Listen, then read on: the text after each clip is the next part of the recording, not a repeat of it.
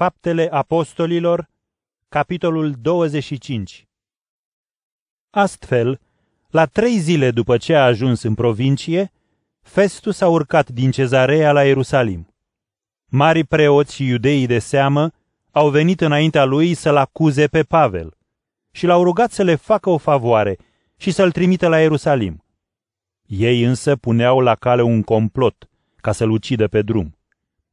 Dar Festus le-a răspuns că Pavel este păzit în Cezareea și el însuși va trebui să plece acolo cât de curând.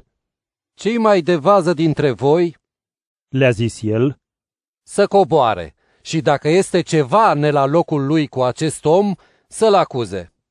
Festus a mai stat la ei vreo opt sau zece zile, apoi a coborât la Cezareea, iar în ziua următoare s-a așezat pe scaunul de judecător și a poruncit să fie adus Pavel.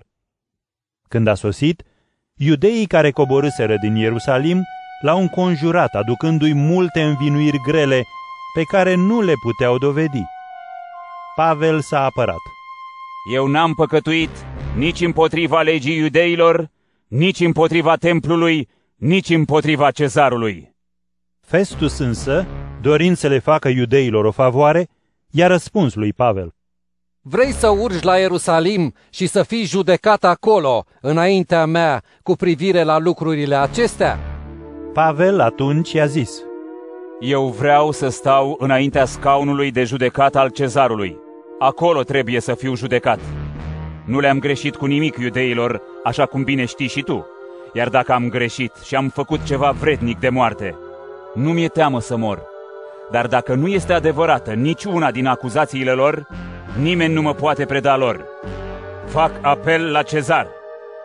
După ce Festus a consultat cu sfetnicii săi, i-a răspuns. Ai făcut apel la Cezar, înaintea Cezarului vei merge.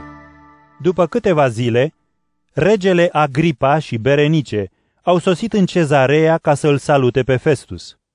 După ce au petrecut multe zile acolo, Festus i-a prezentat regelui lucrurile privitoare la Pavel și i-a zis, omul acesta a fost lăsat de Felix în lanțuri și când am fost în Ierusalim, s-au înfățișat marii preoți și bătrânii iudeilor, cerându-mi să-l condamn. Le-am răspuns că romanii n-au obiceiul să predea pe cineva înainte ca acuzatul să-și întâlnească acuzatorii și să se apere cu privire la învinuiri. S-au adunat aici așadar și fără amânare m-am așezat pe scaunul de judecător și am poruncit să fie adus acest om.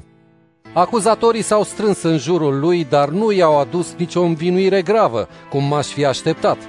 Aveau împotriva lui doar niște pricini legate de credințele neamului lor și de un oarecare Iisus, care a murit, dar despre care Pavel spune că este viu.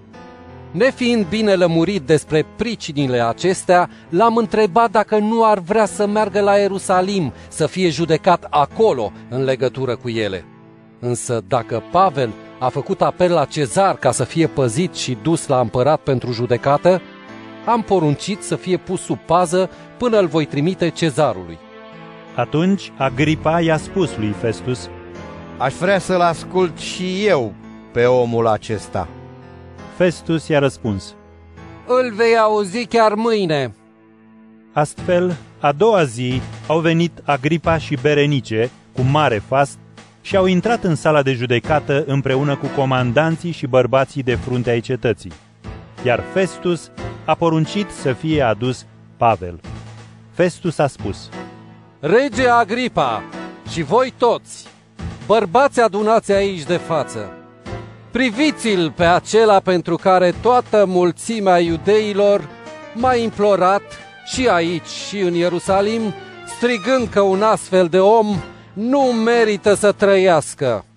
Pentru că eu însumi nu am găsit că ar fi făcut ceva vrednic de moarte și pentru că el însuși a cerut să meargă înaintea împăratului, am hotărât să-l trimit.